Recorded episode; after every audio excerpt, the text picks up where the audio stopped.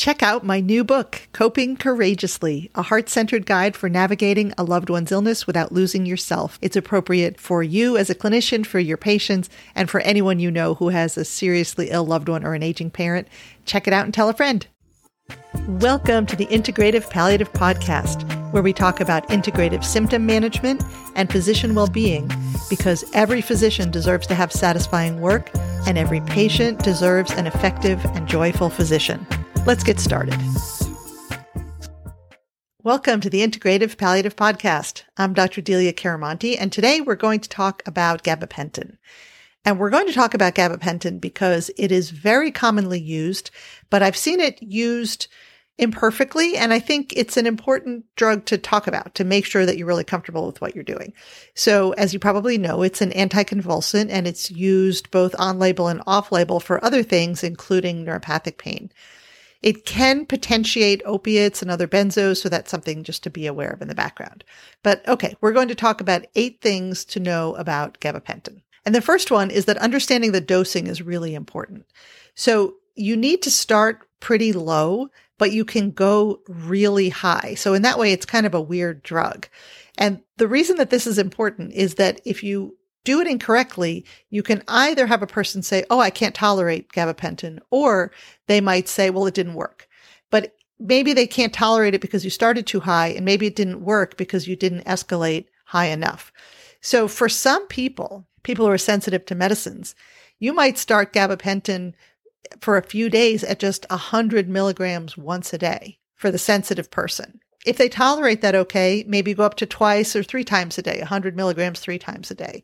But then as they tolerate it, increasing the dose every few days, three, four, five days, you can get all the way up to a total of thirty-six hundred milligrams in a day.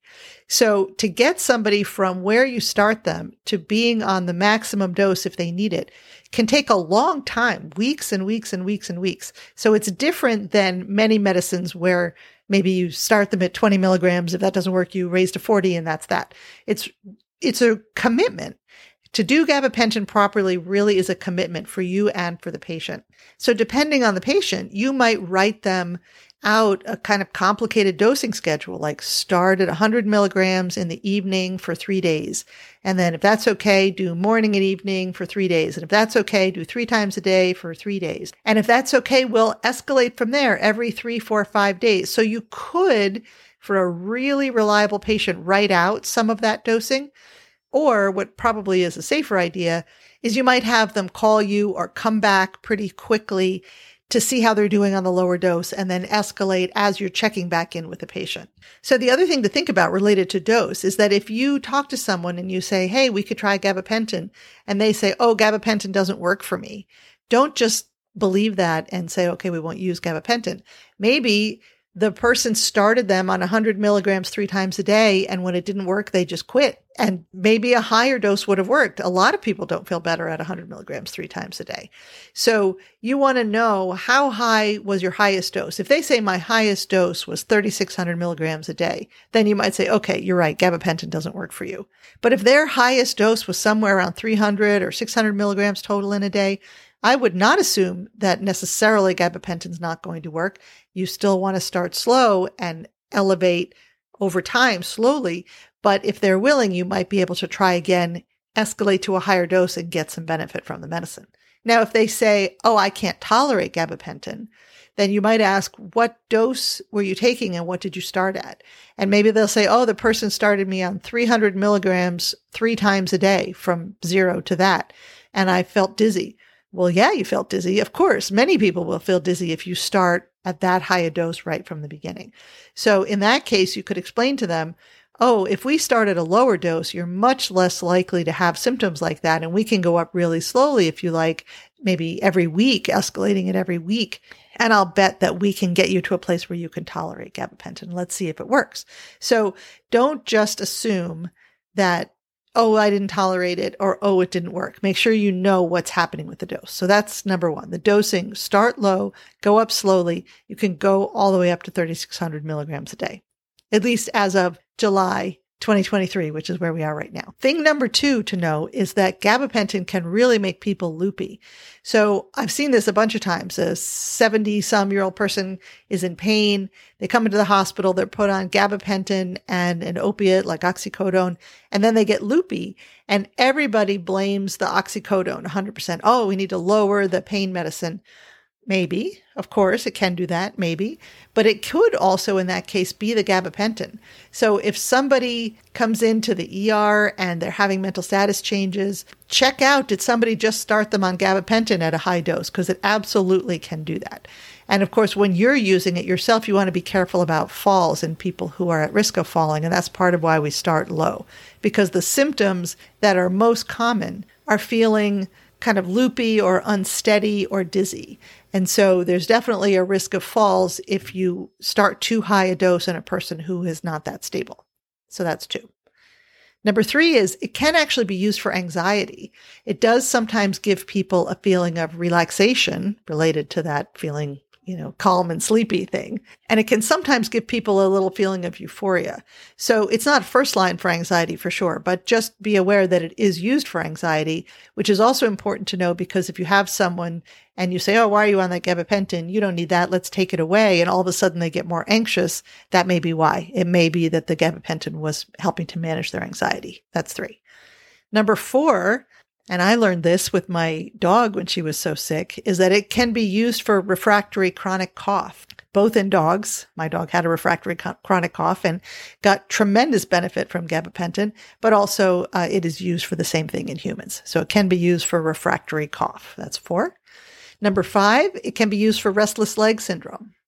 So many people think of it just for seizures and neuropathic pain, but I want you to keep it in mind for refractory anxiety, refractory cough, and restless leg syndrome. Number six is that you need to reduce the dose in renal disease. There are clear tables that give you uh, creatinine clearance and then how you should decrease the dose. So if you have a person who has impaired renal function, make sure that if you're putting them on gabapentin that you modify the dose. And if you have a person who is on gabapentin for chronic pain or other reasons and their kidney function declines, be aware that they may have increased symptoms from the gabapentin. Because it can make people loopy, particularly in the beginning, you should ask the patient to avoid alcohol when they're taking gabapentin. Ideally, you would never have alcohol in gabapentin, but there are people who take gabapentin chronically who may occasionally use alcohol, but you want to make sure that they're not feeling dizzy or confused. Then they take alcohol and then get so confused that they fall, for example. So definitely, particularly in the beginning, be cautious with alcohol. And then the last thing to know about gabapentin is that the internet has very strong feelings about it. There is definitely a contingent of people who feels like this is a devil medicine. And I think it's worth knowing this because sometimes patients will come with this, this impression and you want to talk about it. There are two things that people talk about as concerns. One of them is what can happen when you take gabapentin, and people talk about sometimes having very strange thoughts or a personality change or being aggressive or hostile or having suicidal thoughts. But then there's also concern about a discontinuation syndrome where people may have also changes in mood or thinking, blurred vision. They may have muscle spasm. They have may, may have very intrusive thoughts. If you have a patient who is having a discontinuation syndrome, so you're trying to get them off gabapentin, but they're having these really difficult symptoms, sometimes the suggestion is made to decrease the dose ten percent per month, per month. So a really, really, really slow taper for some people makes them able to tolerate the discontinuation. Now, I will say from my own experience, I have taken plenty of people off gabapentin and have not seen this discontinuation syndrome. So I completely believe the people who perceive this, but it's it's not the kind of drug in my personal experience where you have to all of the time go through a very slow taper. Obviously, if the person's at a very high dose and they've been on it for a long time, you might want to taper. But that uh, reducing ten percent a month, I probably would reserve for people who perceive themselves to have a severe discontinuation syndrome. Okay, so those are your eight things. Think about dosing. Remember, start very low, and but you could go up very high. Remembering in there that if the person says, oh, I can't tolerate it or it didn't work, that go back and look at the dose. Number two, it can make people loopy. So if you have someone who's loopy, even if they're on other things that make them loopy, don't forget that gabapentin may be the offender. It can be used for anxiety. Number four, it can be used for refractory chronic cough. Number five, it can be used for restless leg syndrome. Number six, you have to be sure to reduce the dose in renal disease. Number seven, people should avoid alcohol. And number eight, be aware of these concerns that people have both about symptoms that come from taking gabapentin and symptoms that come from discontinuation syndrome, and be respectful of the person's perspective. And if they're on it and they want to get off it and they're having trouble, reducing ten percent a month.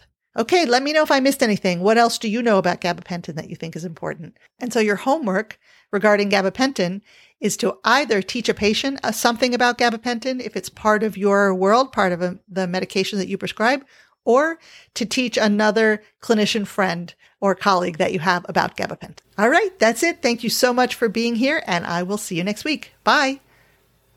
This podcast is brought to you by the Integrative Palliative Institute. We help clinicians to help their seriously ill patients to thrive while creating a joyful life for themselves. Join our Facebook group, which is the Integrative Palliative Medicine Interest Group. And if you want to learn more about adding integrative symptom management to your practice, go to integrative palliative dot com, where you'll find some great resources.